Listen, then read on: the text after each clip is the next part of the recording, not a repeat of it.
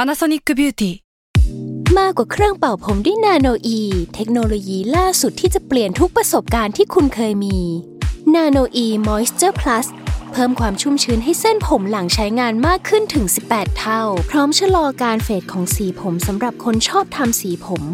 ดูแลความชุ่มชื้นทั้งเส้นผม หนังศีรษะและผิวคุณ Panasonic NA0J มีเทคโนโลยีนาโนอีที่ care only you s a l m o n PODCAST มันสดอร่อย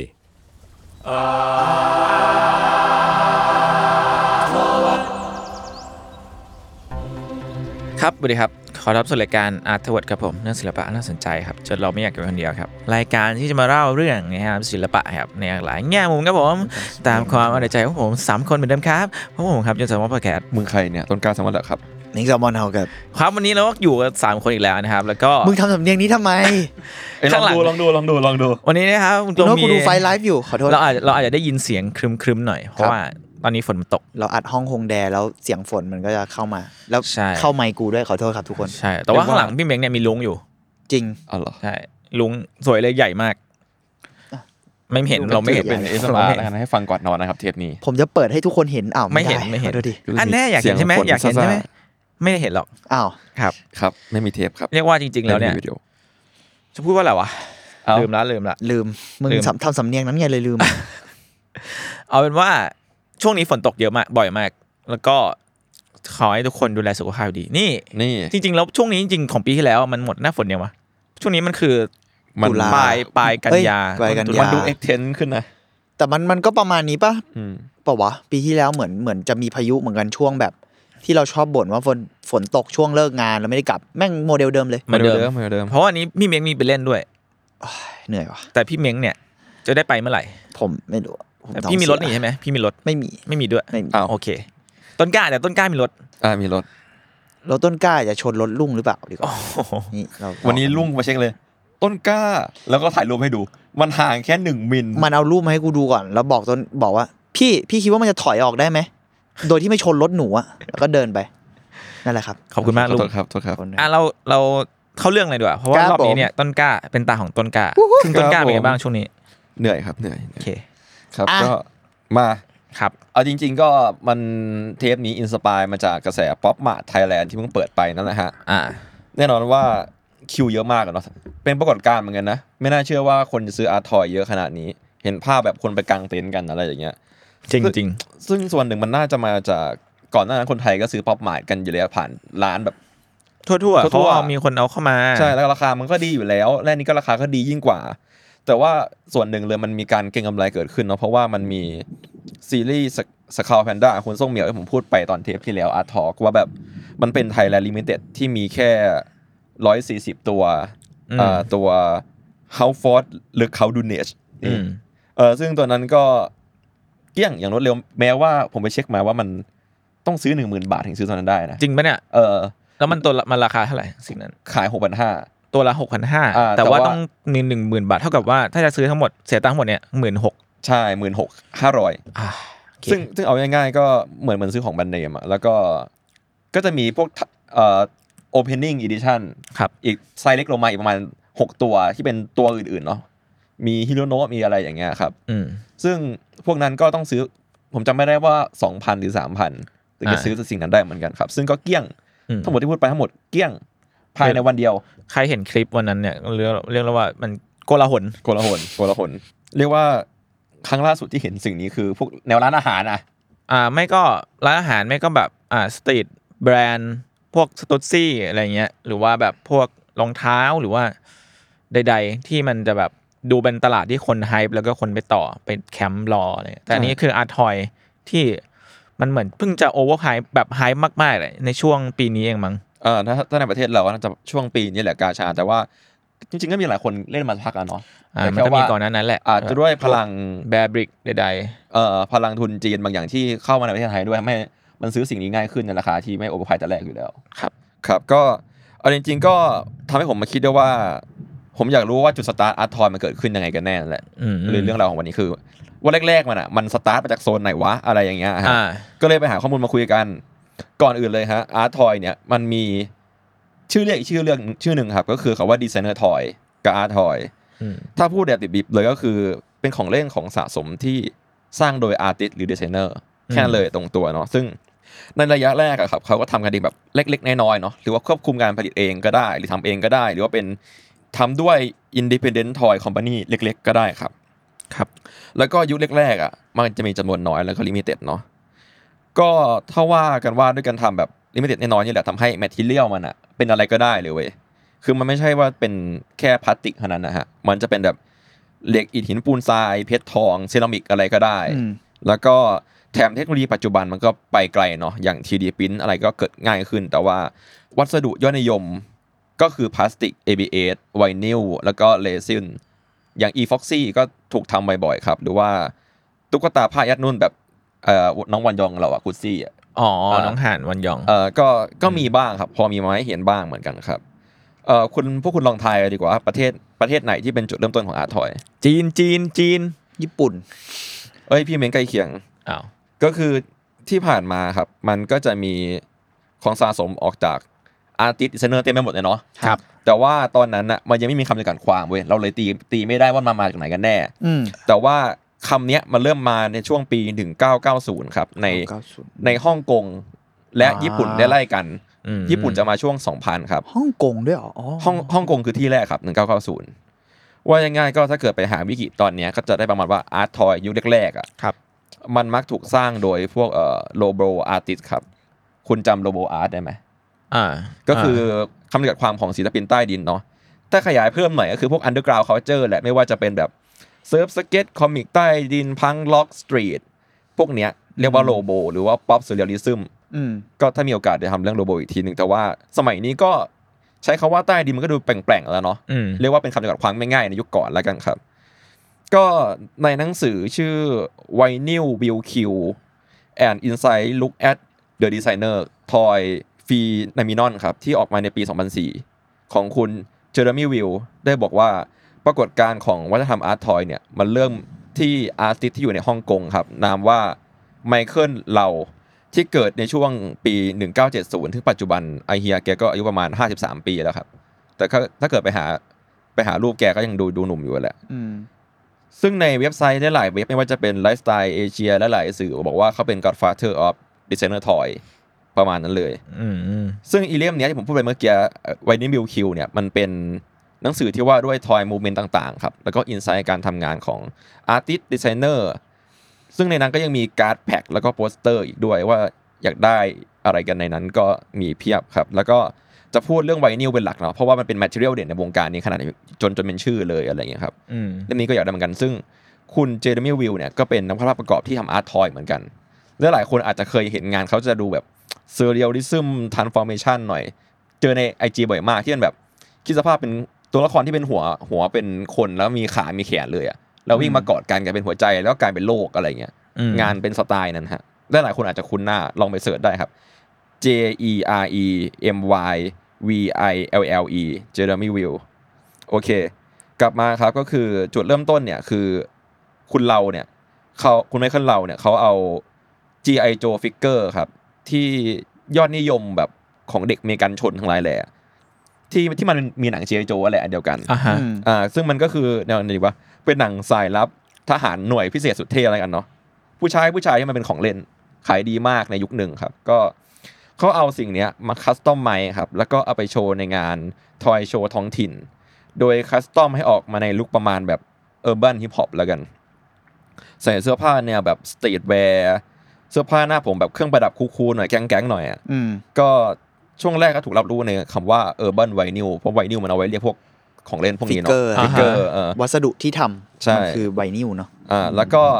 กลายเป็นคำว่าดีไซเนอร์ทอยในเวลาต่อมาครับ แล้วก็เพิ่มเติมคือ แกชอบ G.I. Joe ฟิกเกอร์มาก ๆ ด้วยเช่นกัน แกเคยให้สัมภาษณ์ว่าแบบมันเขาสะสมมาแต่เด็กแหละ แล้วก็งานประกอบมันถูกใจแก แต่ว่าไอ้สิ่งเนี้ยผมหารูปไม่ได้เว้ยมันเป็นข้อมูลที่อ้างอิงในหนังสือไวนิวบิลคิวจากในเน็ตอีกทีหนึ่งเพราะผมไม่มีหนังสือเล่มนี้ อืม งั้นเรื่องเมื่อกี้ตีมันว่าเป็นเรื่องเล่าฟังเอาสนุกก็แล้วกันนะครับ แต่ในข้อมูลเชิงประจักษ์เนี่ยมันจะมี นี่ สิ่งที่เรียกว่าใกล้เคียงกันมากๆ ก็คืองานซิกเนเจอร์ของของคุณไมเคิลเราเนี่ยแหละครับ ก็คือซีรีส์ชื่อ Gardener ครับ ก็คือ G A R D E อ่ะ N gardener E R แบบ ก็การ ส ส ว วน นคนทำสวน คน อะ ทำสวน เออที่ทำให้กระแสอาร์ตทอยมันลุกโชนขึ้นมาครับ ก็ พูดง่ายๆวันนี้ผมจะมาพูดถึงผู้หนุ่มคนนี้แหละ ก็คือหลังจากที่คุณไมเคิลเราเนี่ยเขาจบจาก The First Institute of Art and Design ที่ฮ่องกงครับ ในปี 1992 ตอนนั้นผมก็ยังไม่เกิดเลยเนาะเขาได้จัด Solo Painting Exhibition ครับ ที่เปาแกลเลอรี่ในฮ่องกงอาร์ตเซ็นเตอร์จริง ๆ ไม่มีอะไรมากแค่จะบอกว่างานงานช่วงแรกของเขาอะครับมันเป็นสายเพนติ้งหนักๆเลยครับ อืม แล้วก็ในช่วงเวลาผ่านต่อมาเนี่ยเขาก็ได้หลอมรวมอะไรหลาย ๆ อย่างจากไลฟ์สไตล์ชีวิตอะไรเงี้ยจนทำให้ในปี 1999 ตามไทำลายผมพูดตอนแรกเป๊ะเลยว่า มันจะมีกระแสอาร์ตทอยมาเนาะก็คือเขาได้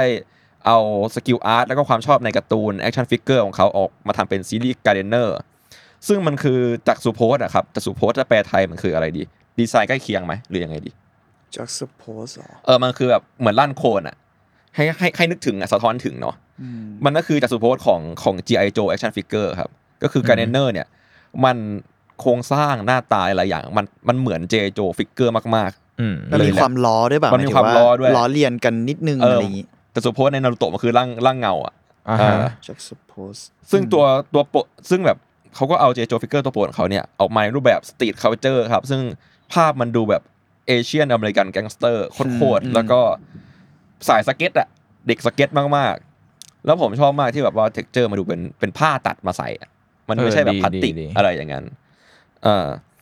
ซึ่งมันจะโผล่ออกมาครั้งแรกในงานเนี้ครับ งานที่จัดในปี 1999ที่เขาโชว์เนี่ยเขาโผล่มาทีเดียว 99 ชิ้นเลยครับ อืม ในขนาด 12 นิ้ว เขาจัดแสดงในโซโล่เอ็กซิบิชันของเขาในฮ่องกงอาร์เซนเตอร์เช่นเคยครับ ก็ความดีความงามมันคือดีดีเทลมันค่อนข้างดีแหละ เพราะว่ามันเป็นก็เรียกว่าดีไซเนอร์ทอยเนาะมันมีงานทำมือเยอะประมาณหนึ่งครับ แล้วก็ลองลองหาภาพกันได้ครับ ค่อนข้างผมว่าค่อนข้างเท่แหละ แล้วก็ งานเขามีเอกลักษณ์นะ อยากได้สักตัวเหมือนกัน แล้วก็เท่าที่ไปหามาครับใน eBay นะ แบบราคาประหยัดประหยัดหน่อย มันจะมีซีรีส์การเนอร์พรามเมอร์อยู่ครับ ไซส์ 12 นิ้ว ผลิตโดย How to Work ราคาจะอยู่ที่ประมาณ 8,000 บาท ก็ อ่าฮะ ก็พอ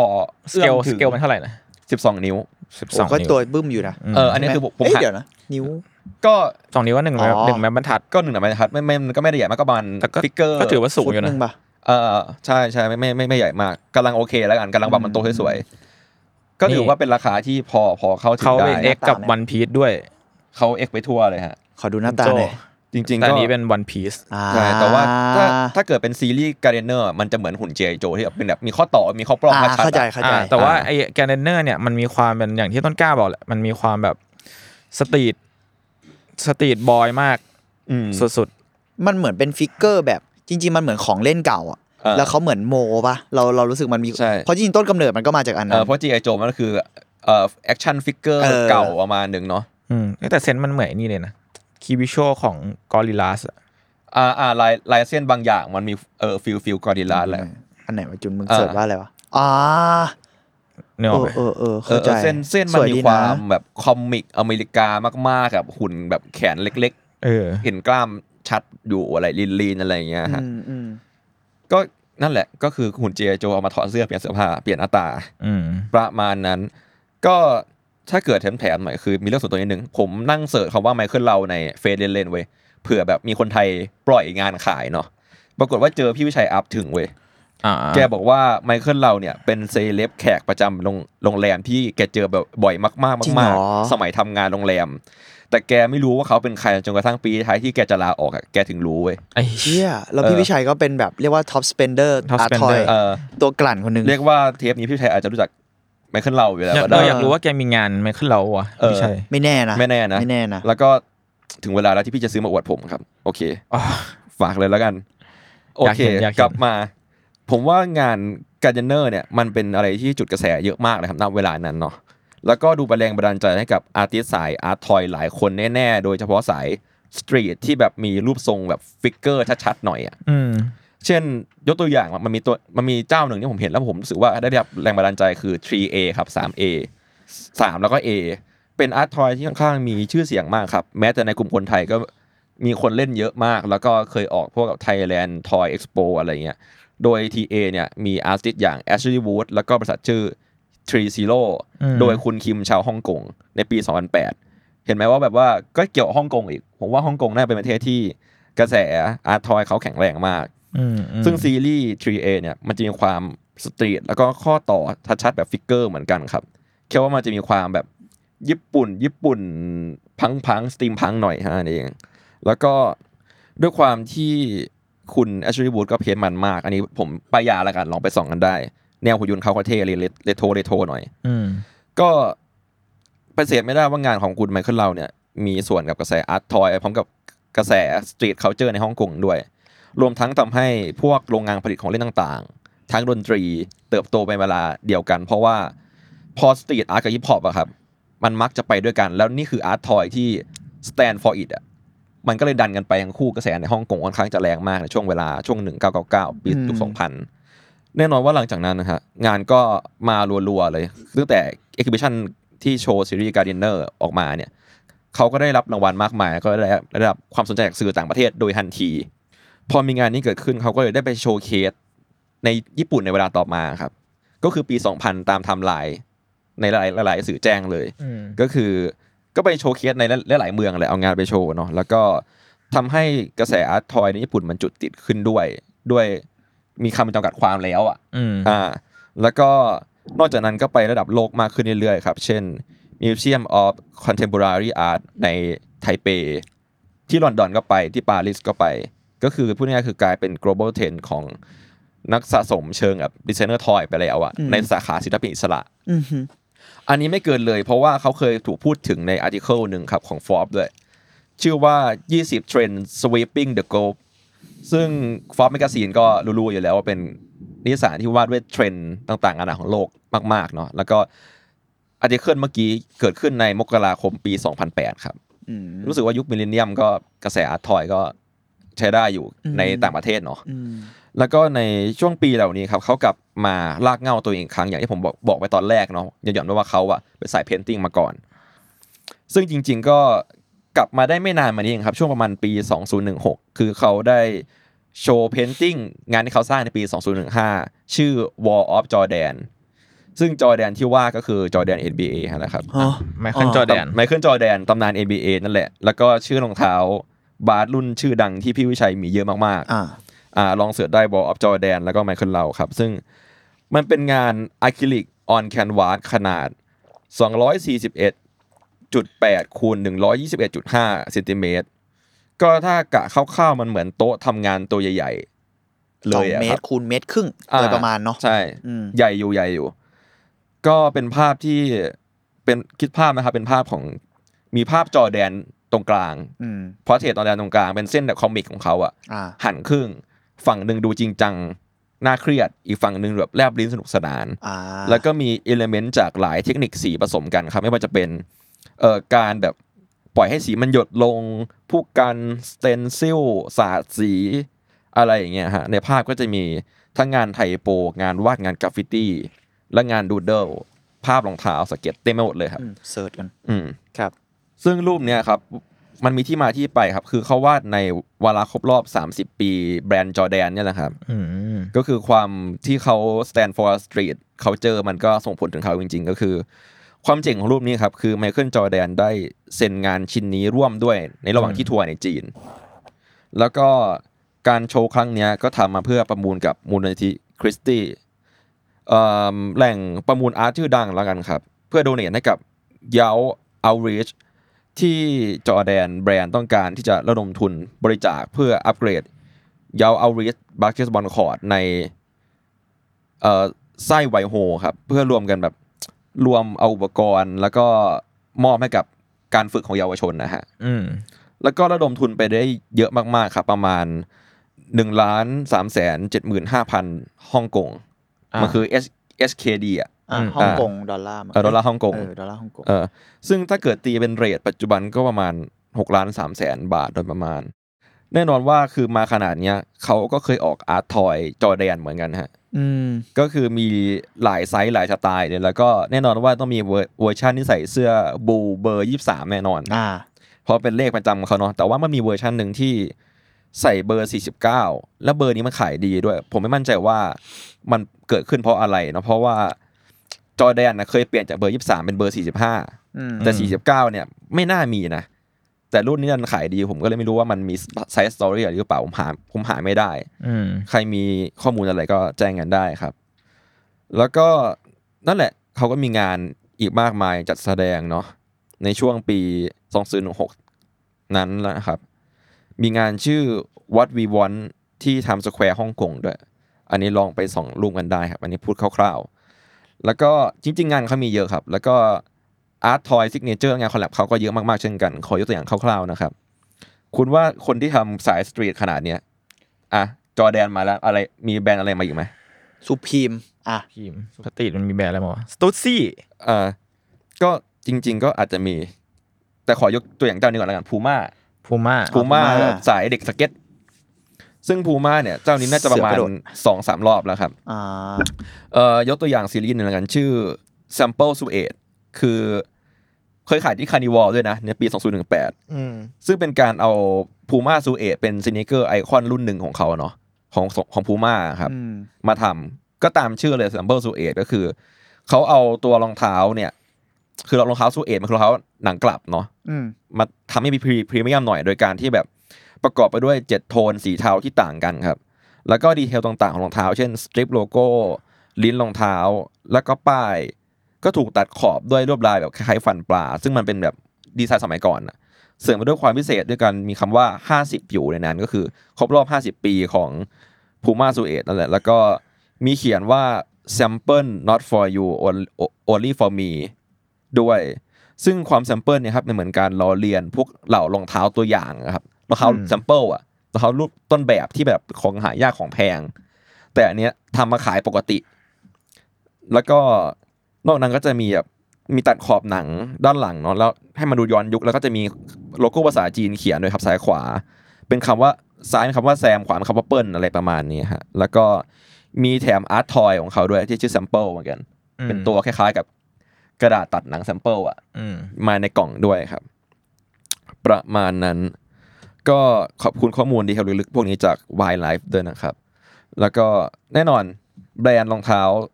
ยอดนิยมอีกเจ้าหนึ่งก็คือ n i กี้ อ่า ไนกี้ก็เรียกว่าแกเก็บ achievement มาหลายหลายหลายตัวมากๆเหมือนกัน แต่จะมีตัวหนึ่งที่รู้สึกว่าสวยงามดีครับ ก็คือชื่อ Nike SB Dunk Low Michael Lau Gardiner Wood ก็คือตามชื่อของแกเลย ชื่อแบบซีรีส์ดังของแก ที่ราคาตอนนี้ก็เอาเรื่องเหมือนกันครับ ในแง่รีเซล ก็ดังโลอ่ะ อธิบายยังไงดีดังโล ดังโลก็เป็นซีรีส์ยอดนิยมแล้วกันของไนกี้ที่เรียกว่ามีการเอาราคาจริง ๆ ราคารีเทลเนี่ยมันไม่แพงมาก มันถูก คือ เลย จ แหละ ริง ๆ แล้วคร a ตี้ของดังโลมันไม่ได้แบบดีขนาดนั้น อืม ด้วยด้วยแบบแมทเรียลแล้วอะเนาะ มันคือ แต่ ร ว่า องรองเท้าทรงเหมือนรองเท้าบาสสมัยก่อน อ่า อ่า แค่ปัจจุบันมันเทคโนโลยีไม่ถึงขั้นนั้นแล้วใช่ปะ ไม่ไม่เชิงแต่ว่าไม่ถึงว่ามันยังคงมันมันมันยังคงเป็นสภาพของแมทเรียลของยุคนั้นอยู่อะ อ่า เทคโนโลยีหรือว่าใดๆก็ตาม แล้วก็ไม่ได้ถูกนำมาทำใหม่มาก อาจจะมีบางบางล็อตที่แบบว่าแมทเรียลมันดีดีกว่าปกติ แต่ว่าโดยทั่วแล้วอะ อ่า แมทเรียลมันจะไม่ดีขนาดนั้น แล้วราคาดีเทลมันก็ประมาณสามสี่พันอะไรเงี้ย อ่า แต่ว่ามันเป็นซีรีส์ที่เรียกว่าพวกพ่อค้ารีเซลเนี่ย หรือว่าคนที่เอามาอัพเก่งกำไรเนี่ย มันอัพท็อปไปเยอะมาก แบบบางคู่ของดังก็ราคาแบบเป็นแสนยังมีเลยอะไรเงี้ย อ่าก็ เออ มันเป็นโมเดลที่ยอดนิยมเนาะเพราะมันเกิดจากแบบความคลาสสิกความเรโทรอะไรด้วย แล้วก็กระแสบาสและสตรีทเนาะ แต่ แล้วก็ by the way แพนด้าที่เคยขายดีนั่นแหละครับ บริเวณตอนนี้ก็คือดังโลน่าจะราคาตกลงเยอะละ อ่าโอเค ครับ ก็นั่นแหละครับไอตัวไมเคิลเราการเนอร์บูธเนี่ยก็ก็คือหน้าตาเหมือนดังโลทุกอย่าง แต่ว่าแพทเทิลหรือสไตล์ที่ลงไปอะมันเหมือนเหมือนไม้เลยฮะ คือเป็นสีดาร์กบราวน์ประมาณหนึ่ง แล้วก็เป็นเส้นเหมือนไม้ด้วย อืม แล้วก็ตรงข้อเท้าอะครับจะมีจุด 4 จุดเป็นเหมือนรูสกรู ซึ่งรูสกรูสีอันเนี้ยถ้าผมเดาจริงๆมันเดาไม่ยากหรอกมันคือ 4 จุดบนแผ่นสเก็ตบอร์ดอะครับ อืม ที่มันจะแผ่นสเก็ตบอร์ดจะมีแบบที่เอาไว้ยึดยึดล้อเนาะ อ่า สี่จุดอ่านั่นแหละ แล้วก็มาในกล่องที่กล่องเป็นบอนัทด้วยนะเป็นไม้บอนัทแล้วก็แถมก็ด้วยอาร์ตทอยไม้ที่ดีไซน์ส่วนหัวหน้าตาเหมือนกระป๋องสเปรย์ อ่า แล้วก็มีแท็กเป็นสเก็ตบอร์ดไม้ขนาดเล็กด้วย แถมเยอะด้วยว่ะ เขาแพ็คเขาแน่นนะ แล้วทุกครั้งจะมาพร้อมกับอาร์ตทอยแถมเสมอ แต่ว่าหมายถึงว่าเซนส์ของรองเท้ามันก็จะให้ความรู้สึกเหมือนเป็นรองเท้าไม้อ่ะ เออเหมือนรองเท้าไม้ เออ จริงๆ ถ้าดูในรูปอะถือเป็นดังโลที่งานประกอบดีเอาเรื่องนะ อืมแบบเงาเงาๆไม้ไม้ๆสีไม้ไม้ อ่าเหมือนไม้ไม้เคลือบแลกเกอร์ะ เออประมาณ เออ นั้น แล้วก็จริง ๆ แกก็เก็บไนกี้มาหลายตัวครับยังมีอีกตัวหนึ่งก็คือ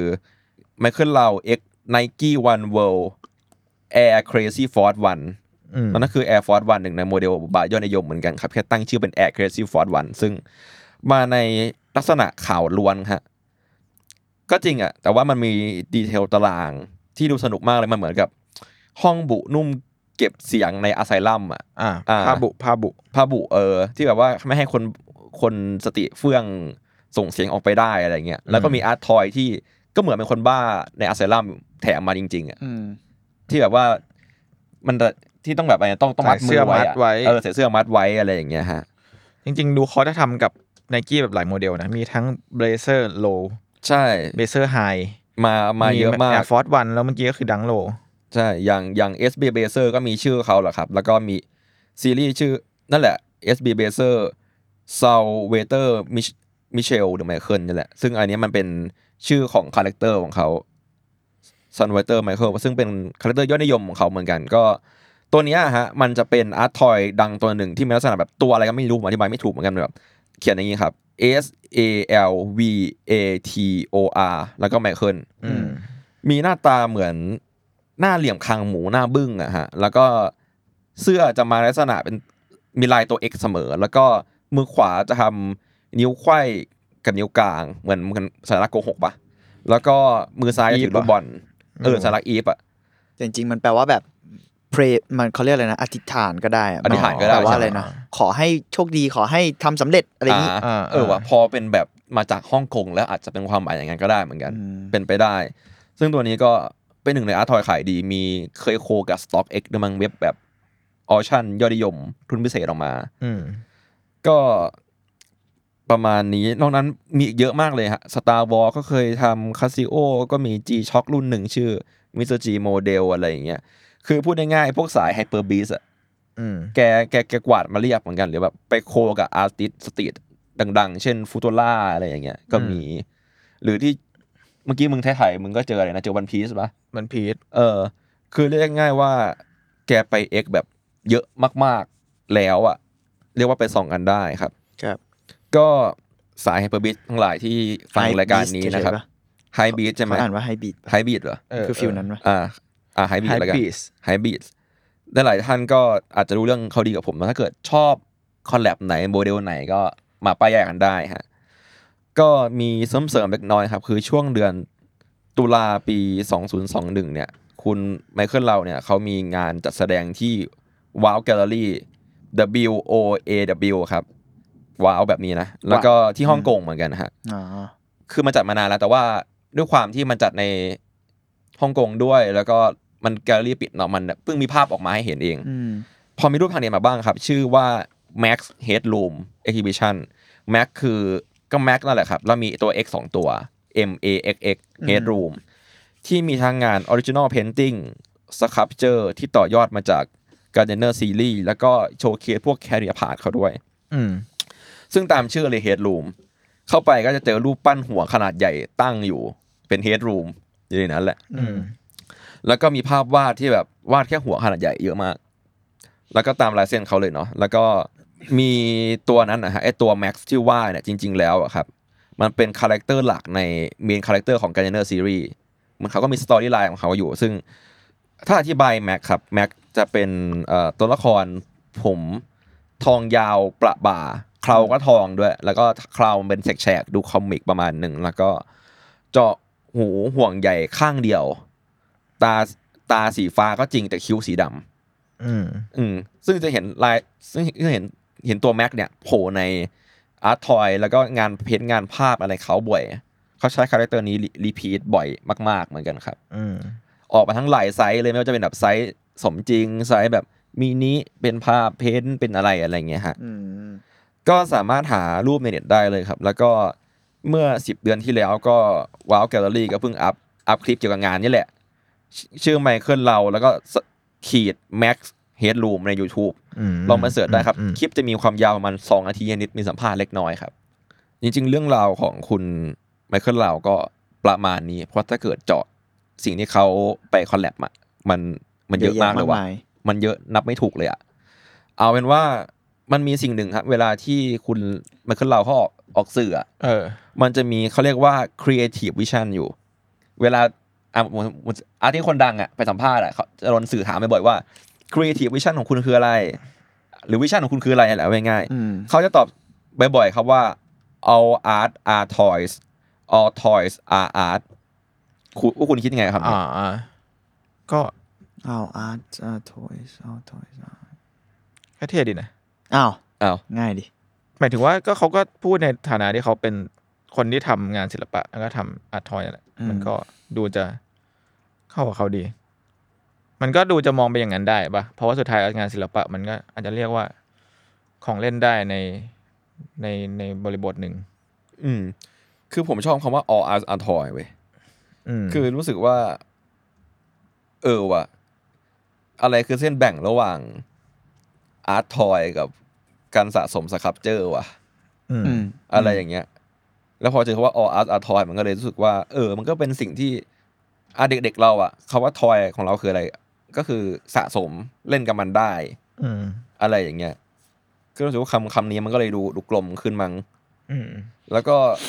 ทอยก็มีการดีไซน์เนาะก็อาร์อาร์นั่นแหละ ผมว่าเขามองเป็นเรื่องเดียวกันแหละ หมายถึงตัวเขาเองอะเนอะ อืม มันคือสิ่งเดียวกันอ่าแล้วก็มันก็มองมุมนั้นได้เหมือนกัน แล้วก็รู้สึกว่าเป็นมุมที่โคตรเขาเลยอะเพราะว่าเขาทำอาร์ตทอยอะ เออ ใช่ แม่งตรงไปตรงมา ตรง มาก ไปตรงมามาก เออแต่เราว่ามันน่าสนใจดีในมุมที่เหมือนตอนนั้นเราคุยกันเรื่องอะไรวะว่าคอลเลกเตอร์หรือว่าคือคนสะสมงานศิลปะยังเรียกคอลเลกเตอร์เลยอาร์ตคอลเลกเตอร์หรืออาร์ตอะไรเงี้ยเนาะตอนนั้นเราคุยกันเรื่องอะไรวะของสะสมอะไรซัมติงเนี่ยแหละ คือในที่สุดแล้วอะงานศิลปะมันก็มีความเป็นของสะสมบางอย่าง แล้วของเล่นถึงจุดหนึ่งอะคือถ้าไม่นับแบบว่า จริง ๆ นับได้ด้วยซ้ำอะคือแบบอ่ะอย่างตุ๊กตา G.I. Joe ที่เด็ก ๆ เรามาฟาดกัน อ่า อืม คือถึงจุดหนึ่งอะทำไมเราถึงยังต้องมีของเล่นอะไรเงี้ย เพราะเราอยากมีของสะสมอะ อืม ม เออ คือเราไม่ได้เอามาแบบเช่าแล้วก็กระแทกกระแทกแล้วก็ไปคืนอะคืออ ม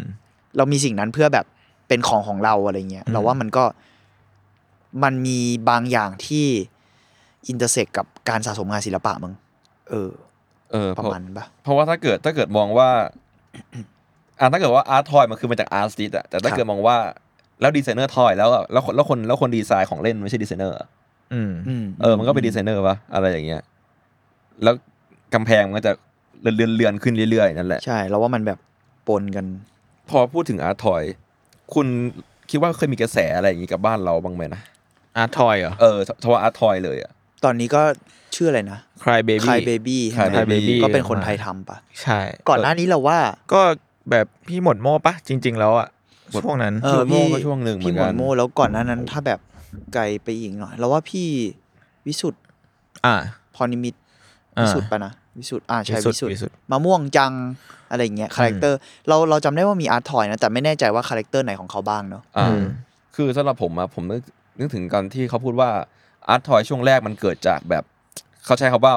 popular or famous robo artist เนาะ อืม ซึ่งพอคิดถึงบ้านเราอะเออมันมีช่วงหนึ่งไว้ยที่ว่าช่วงรัฐบาลที่ผ่านมาครับ ครับ อาร์ทอยสไตล์ล้อเลียนการเมืองแม่งเยอะมากเว้ย เออเออเออ แล้วก็ขายหมดเสมอเสมอ แล้วก็แล้วหลายคนที่ทำอ่ะ เรียกว่าเป็นทอยดิ s เนอร์อาร์ติสเลยก็ได้ ก็คืออ ม แทบไม่ทำงานสไตล์อื่นเลยทำอาร์ตทอยล้อเลียนอย่างเดียวอะไรเงี้ย อืม อืม แล้วก็มีลายเส้นเฉพาะมากๆด้วยอะไรอย่างเงี้ยก็อย่างพี่จอมขวัญก็จะมีสิ่งเหล่านี้จำนวนมาก ไม่ว่าจะเป็นกี่ปอก็ พี่น้อง ตา ขวัญมมีทุกอย่างที่เป็นอาร์ตทอย จริง ๆ ก็ใช่แหละ แต่อีกอย่างหนึ่งที่นึกออกเร็วๆ คือแบบแบบริก อ่า คือรู้สึกว่ามันเป็นสิ่งที่คาบเกี่ยวมากๆหมายถึง อาจจะเรื่องของ price แบบ value ของมันด้วยมั้งหมายถึงว่า อืม การที่มันเป็นอาร์ตทอยที่มูลค่าสูงมากในในพาร์ทหนึ่งมันก็คือ พอมันเทียบมันก็เป็นอย่างที่มึงบอกว่ามันก็คือเส้นเรือนๆของความเป็นอาร์ตทอยกับสครับเจอร์ อืม ประมาณนั้น งานศิลปะอะไรอย่างเงี้ย อืม เพราะว่าอาแบแบบิกนี่ตัวดีเลยคือแบแบบิกอ่ะมีช่วงหนึ่งที่กระแสมันไฮมากๆ แล้วราคามันก็สุดโต่งเหมือนกันเนาะแล้วก็ความเก่งมันคือมันมีความคอมเมอร์เชียลสูงมากอะหมายความว่ามันไม่รู้ว่าทำในไมโครสเกลไหมแล้วอ่ะเพราะมันมีทุกไซส์เลย มันกลายเป็นแมสโปรดักไง อืม เพราะว่าแล้วยิ่งหลังๆ เรารู้สึกว่ามันยิ่งง่ายกว่าเดิมอีก เพราะว่ามันทีดีพิมพ์เทคโนโลยีใด ๆ อะไรเงี้ยมันเลยยิ่งทำให้แบบการทำอะไรเงี้ยมันง่ายกว่าเดิมด้วยมั้งอืม แล้วก็มันมาถึงจุดที่ว่าบางครั้งอ่ะ เราไม่ได้จำแล้วว่าอาร์ตทอยเนี่ยใครเป็นคนทำ ม อะไรอย่างเงี้ย ม หรือว่างานออริจินอลมาจากใครไปมีคอนเซปต์อะไรอยู่อะไรอย่างเงี้ยครับ อืม เพราะว่าอย่างอย่างตัวเพราะว่าจริงๆอาร์ตทอยมันก็เหมือนงานศิลปะที่แบบว่าเราเดินผ่านเจอภาพหนึ่งก็สวยดีก็ได้ ใช่ บางครั้งเราก็ไม่ได้อยากที่จะแบบรู้ดีเทลก็ได้ อืม อะไรเงี้ยแล้วพอราคามันจับต้องตั้งได้เมื่อไหร่อะชิว อืมหรือแม้กระทั่งอย่างที่พี่เม้งเมื่อกี้บอกว่าอย่างแบบิกมันกลายเป็น mass product ไป เรายังไม่รู้ด้วยซ้ำเนี่ยเราถ้าถามผมเนี่ยผมก็ยังไม่รู้ด้วยซ้ำว่าแบบิกออริจินอลหน้าตาเป็นไง อืม เออ เออนึกออกปะแบบเราจะนึกออกแบบว่าไอ้แบบิกแม่งมีทุกแบบเลยว่ะที่เราอยากได้แบบแบบิกมิกกี้เมาส์แบบิกสตาร์วอลแบบิกหาเหวอะไรเงี้ยแต่เราไม่รู้ว่าแบบิกโอจีของมันอะหน้าตาเป็นไง เออมันถู มั ก นก็คื การฟอร์ม มันก็คือหุ่นหมีเปล่าวันนั้นป่ะ หุ่นหมีเปล่า แบบว่า ก็คือเลโก้เปล่านะหุ่นหมีอ่ะ เออ นี่ไงครับอันนี้ก็จากจากซูโพสออฟเลโก้ ซึ่งส่วนใหญ่แล้ว ใช่มันก็น่าสนใจในมุมนั้นเหมือนกันว่าแบบจริงๆการเกิดของมันมีความเป็น การโมของอ่ะ เออ ม หรืออันเดอร์กราวประมาณหนึ่งหรือแบบ เออเราเราเราอ่ะชอบการโมของคือเด็ก ๆ เราก็สะสมแบบพวก กูไม่รู้ตอนนั้นมันยังไม่เรียกอาร์ตทอยมึงแต่กูอะสะสมฟิกเกอร์เหมือนกัน อ่า แบบสับประหลาดอะ อืม แล้วเราชอบเอามันมาต่อกันด้วยบางทีอะ อืมอืม แบบมันสนุกดีอะตอนเล่น แต่ก็เสียไปเยอะเหมือนกันก็รู้สึกผิดนิดนึง คือไปถึงที่ตัดออกมา ใช่ ต่อต่อกัน นี่พี่เป็นตัวละครใน Toy Story นี่ไอ้บ้านนั้นน่ะ มันสวยนะเว้ยเออแต่นั่นแหละ เด็กดัดฟั กู นนั่น เป็น น่ะ ไอเด็กที่จะโดนบัลลยเยียฆ่า แล้วก็เรารู้สึกว่าเนี่ยพยายามหาในในไอจอยู่มันมันมีคนที่เราแบบได้รับการซักเจสเยอะซึ่งเขาเป็นศิลปินที่ทำอาร์ตทอยเหมือนกัน แต่มันจะมีบางชิ้นที่มันทำแบบใกล้เคียงกับอาร์ตพีซอะคือมันทำไม่กี่ชิ้นอะมันไม่ใช่ผลิต อืม แมสอะเพราะว่าเนี่ยแหละมันเอามาโม มันเป็นช่วงที่ชินก็ซิล่าชินเอวาเกเลียนชินอะไรเงี้ยมันออกมา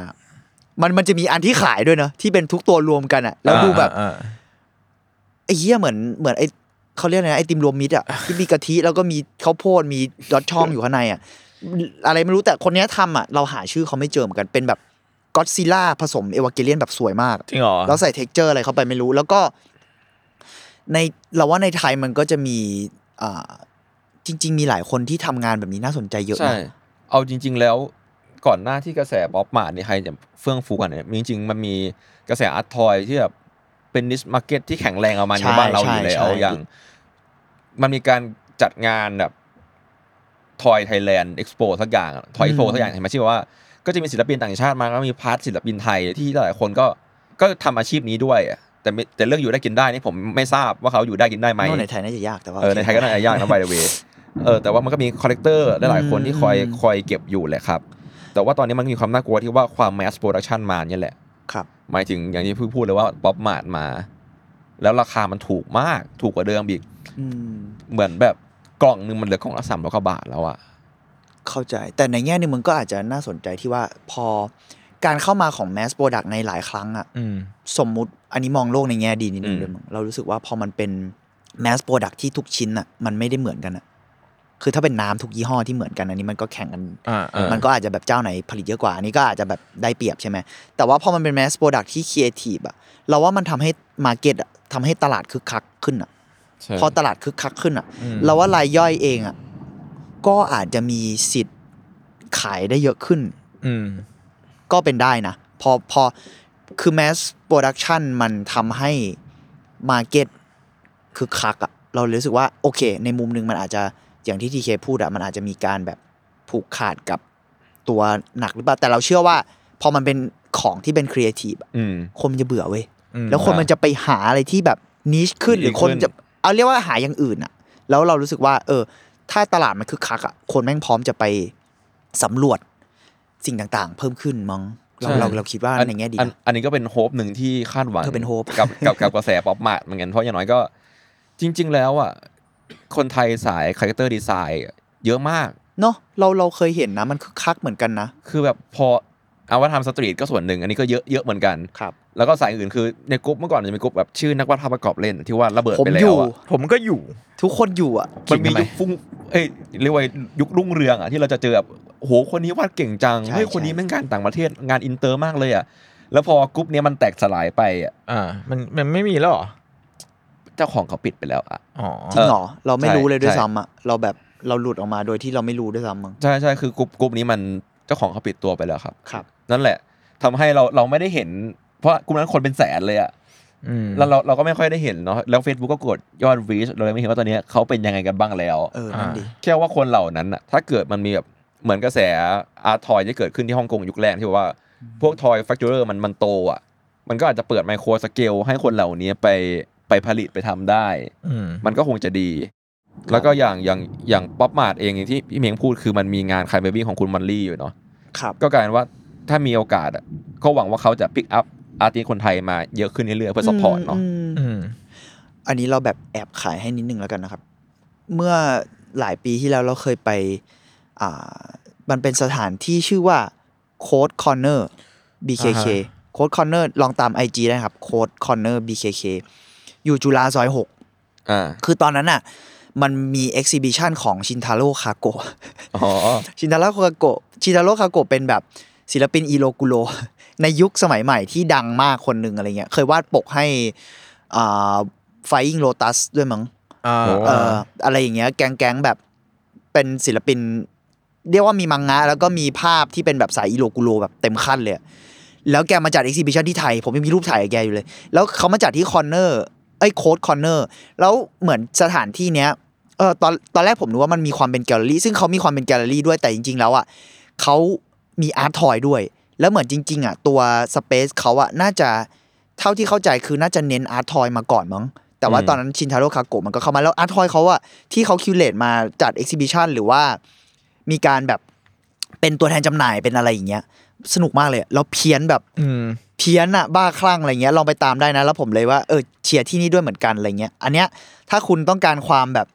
อยากลองหาอะไรสนุกสนุกๆเนี่ยมีตัวเนี้ยผมชอบมากเลย กระต่ายตาบวม เป็นกระต่ายแบบเหมือน น่ารักสุด กระต่ายแบบเปื่อยๆตัวหนึ่งแล้วตาแบบบวมจัดๆแล้วก็แบบเหมือนนั่งคุกเข่าที่พื้น แกน่าจะเหนื่อยน้องดูเหนื่อย ๆ น้องโดน มันมีอะไร นอน แปลกๆเยอะมากนะเนี่ย ใช่แล้วมีแต่ตัวแบบประหลาดๆแล้ว แล้วผมรู้สึกว่ามันมีงานหลาย ๆ ชิ้นของเขาอะน่าจะเป็นการแบบอ่าทำกันเองอะ อ่ามี มีความเป็นอินดิเพนเดนซ์สูงมากในในหมู่อาร์ติสต์แต่ตอนนี้เท่าที่เข้าใจเหมือนตอนนี้น่าจะไปออกงานที่ไทเปด้วยมั้งเนี่ยเขามีเขียนอยู่ว่าไปออก อ๋อเหร อาจจะแบบ เขาดู หรือหรือเขาคอลแลบกับเขาคอลแลบกับต่างประเทศเยอะเหมือนกันบางทีก็มีศิลปินที่ทำฟิกเกอร์จากศิลปินอาร์ทอยอ่ะจาก อ่า ต่างประเทศมาแบบ ดูคิวเรตมา เอ เยอะเห อ มือนกัน พรี นะ เซนต์งานเขาเอ้ยพรีเซนต์งานที่นี่หรืออะไรเงี้ยผมรู้สึกว่า เออ ที่นี่ก็เป็นอีกที่ที่เชียร์ครับ ครับ แบบของน่าสนใจเยอะมากเลย ครับ นี่ แล้วก็ ระต่ายตาบวน ขอขอแถมอีกกลุ่มหนึ่งสำหรับคนไทยที่สนใจอาร์ทอยนะก็มี เยี่ยม กลุ่ม ครับ ชื่อ ATT แล้วก็ ATT จุดจุดๆแล้วก็เป็นอาร์ทอยไทยแลนด์ครับ อ่า ถ้าเกิดว่า Facebook เนอะ ใช่ครับเป็นกลุ่ม Facebook ครับ เอ มี ทีที มีสมาชิกกว่า 4.2หมื่นคน แปลว่า สองหมื่นแปลว่าอะไรวะ เท่าไหร่นะ สี่หมื่น สี่หมื่นสองพัน สี่หมื่นสอ ใช่ ง ไหม พันสี่หมื่นสองพันก็แปลว่ากระตลาดเราก็ไม่ธรรมดาเหมือนกัน เยอะอยู่ ผมว่า เยอะ มี อยู่ คนเก็บอยู่ นั่นแหละครับเพราะฉะนั้นแล้วก็สู้ๆครับ คนทำอาร์ตทอยชาวไทย ครับ ใครมี อืม งานใครที่ประทับจิตประทับใจก็แจ้งกันได้ อืมแต่เมื่อกี้ที่พูดถึงทอยอาร์ทอยของ G.I. Joe เนี่ยจริง ๆ ใน Netflix เนี่ยมันมีสารคดีชื่อว่า The Toys That Made Made Us อยู่นะครับ อ่า เผื่อใครสน มี ใจ ตอนเจโจด้วยนี่หว่า เออผ ใช่ มเหมือนเคยได้ยิน มันก็เป็นเนี่ยแหละเป็นสารคดี เป็นซีรีส์สารคดีที่เล่าถึงเออของเล่นในวัยเด็กของเรา อ่า อาจจะมีทั้ง Star Wars Barbie G.I. Joe มีนินจาเต่า อ่ามีเลโก้มีอะไรพวก เล นี้ โก้ใดๆ อันนี้ผมว่ามันก็น่าสนใจ แล้วสายโมของผมว่าก็มีแบบแก๊งน่าสนใจอีกพี่วิชัยเคยแนะนำคนที่โมแบบฟิกเกอร์แบบเนี้ยเลย แล้วแล้วเหมือนมันมีสารคดีผมจำชื่อไม่ได้ มีสารคดีไปถ่ายตามอ่ะคือแกก็ตัด อืม สมมติแกอยากได้ดักเวเดอร์ผสมตัวหุ่นแบบ อ๋อ G.I. Joe เนี่ยแกก็ตัดแล้วประกอบแล้วเอาไอไอสิ่งนั้นอะมาหล่อทำโมอะ อ่า ทำโมก็คือทำตัวพิมพ์อะ ทำเออทำแม่พิมพ์ใหม่ เพื่อแบบหยอดไวนิลเข้าไป แล้วก็อันนี้อันนี้แบบเสริมๆเรื่อง เพราะว่าทีเคพูดเรื่องตัวโมเนอะเราเลยนึกออกอีกอันเป็นแบบ อันนี้พี่วิชัยแนะนำเหมือนกัน ชื่อ death by toys ของเป็น IG เหมือนกัน ชื่อ death death แบบตายอะ ตาย by toys แล้วก็ อันเนี้ยน่าจะต้องซื้อยกกล่อง เพราะว่าบางทีแม่งเป็นอย่างเงี้ยเรียบๆเนี่ยเป็น อ่า ตัวแบบ ฟิกเกอร์เรียบๆเป็นตุ๊กตาแล้วก็แต่งนิดๆหน่อยๆแต่ว่ากล่องมันจะเขียนว่าแบบอะไรอย่างเงี้ยอย่างเช่น อันนี้เป็นแบบ เป็นแค่คนนอนอยู่บนเตียงเป็นตุ๊กตาเป็นแบบฟิกเกอร์ตัวเล็กๆ คนนอนอยู่บนเตียงแล้วอยู่ในกล่องแล้วกล่องเขียนว่ามี lying awake thinking of some shit I say four years ago อ่า เป็นแบบนอนไม่หลับตอนกลางคืน เพราะคิดถึงเรื่องที่พูดไปเมื่อสี่ปีที่แล้ว โคตรดี แล้วแบบคอนเซปต์เป็นงี้หมดเลยอ่ะแบบตุ๊กตาเขามีมีขายกระทั่งเนี่ยแฟตเอิร์ธเป็นโรคแบน แบบเพี้ยนมากแล้วเออเราว่าไอเนี้ยก็เป็นอีกคนที่เล่นกับ ความเป็นคอนเซปชวลบางอย่างได้ส เขา นุก เขาเอาหาแล้วคือมันไม่ต้องแกะออกมาด้วยซ้ำมันมันแพ็กเกจขนาดที่ มันมันเล่นกับแพ็กเกจจิ้งด้วยซ้ำอ่ะ เอออย่างเช่นมันมีอันหนึ่งของเขาว่ามันเป็นเขียนว่า The The Last Supper p a y s e t อะแล้วก็เป็นภาพ The Last Supper แล้วเขียนว่า Some Supper วงเล็บ The Last One แล้วแล้วแล้วมีสปาเกตตี้เล็กๆจิบิจิบิวางอยู่ ใช่ ทอยเขาในในกล่องนั้นมีชิ้นเดียวก็คือสปาเกตตี้ แต่ว่า ใช่ ทั้งหมดอ่ะ เป็นกล่องแล้วเขียนว่าเดลาซัปเปอร์ แบบไอ้เหี้ยแล้วเขาคิดเก่งเออเราว่าเป็นคนที่ไอเดียมันด้วยแหละ หมายถึงว่า มันก็เอาจริงๆวงการนี้ยังไปได้อีกเยอะ ซึ่งจริงๆคนไทยก็สายนี้ก็เยอะเนาะ มันดูสนุกเนาะ สนุก เราว่า อืม ก็เป็นว่าเรามารอดูในอนาคตกันดีกว่าว่าอาร์ตทอยไทยจะเป็นอย่างไรต่อไป ครับผม ก็หวังว่าจะมีซับเมนูแฟคเจอร์มาซัพพอร์ตอาร์ติสให้ทำราคาได้ดีขึ้น ใช่ แล้วอันเนี้ยมันก็จะเป็นอีกอ่ะพูดกันแบบในโลกทุนนิยม อันนี้ก็จะเป็นอีกสิ่งที่จะทำให้ศิลปิน มีกินมีใช้ อยู่ได้อ่ะอืมเพราะในที่สุดแบบเออเราว่ามันมันเป็นสินค้าที่แบบขายได้แล้วก็มันก็ยังขายความเป็นครีเอทีฟอะไรเงี้ย อืม อืม แล้วก็น่าประหลาดใจมากที่ฝั่งเอเชีย ครับ กระแสอาร์ตทอยมันอาร์ติสอ่าฮ่องกงอะตัวดีเลยฮ่องกงเยอะมาก แล้วก็อย่าง ไทเปด้วยมั้งไม่เอ้ยไต้ไต้หวัน ไต้หวันด้วยใช่แล้วก็อย่างอย่างป๊อปมาดเนี่ยป๊อปมาดก็เป็นของจีนก็จริง แต่ว่าเขาได้อินสปิเรชันมาจากฮ่องกงเนาะ อืม แล้วก็ดึงอาร์ติสฮ่องกงมาทำเยอะมาก เช่นกัน ครับ ก็บ้านเรารู้สึกว่าคอมเมอร์เชียลอาร์ตเป็นสิ่งสำคัญนะ ใช่ใช่ แล้วเราว่าแบบ มันน่าจะหลากหลายขึ้นนะ ในช่วงหลังๆ เห็นแบบว่าคอมเมอร์เชียลอาร์ตเองก็ดูแบบ เบื่อแหละ แล้วว่าคนมันยังไง อืม ไปถึงจุดหนึงมันก็เบื่อมันอยากหาอย่างอื่นอะไรอย่างเงี้ยอืมการการมาของป๊อปมาร์ทก็ดูสนุกดีนะ ม อยากให้เขาคิวเลตงานมันๆเข้าไปบ้างเนอะแบบ ตอนตอนนี้มันก็ เออเออ เฮ้ยแต่ตอนนี้ก็สนุกนะหมายถึงว่างานที่มีอยู่เราไม่ได้รู้สึกว่ามัน อ่า มันแย่อะเออ อืมตอนนี้มันก็ แต่ถ้าหลากหลายขึ้นก็น่าสนุกกว่านี้ ใช่ใช่ อืม วันนี้ก็ประมาณนี้แล้วกันฟ้าร้องแบบสุดมันมากๆเลย แล้วก็อยู่ไตเติ้ลซีเควนต์ของอังกอร์เนี่ย อ่ะอ่ะครับอาร์ทเวิร์ดพีนี้ก็ประมาณนี้ครับผม ติดตามฟังอาร์ทเวิร์ดได้ทุกวันพฤหัสครับทุกช่องทางของสมาร์ทแคร์นะครับ สวัสดีครับผมผมผมผมผม อะไร ผม เนี่ยมันไม่ใช่เสียงฟ้าร้อง อ๋อผมสามคนลาไปก่อนครับสวัสดีครับ สวัสดีครับ บ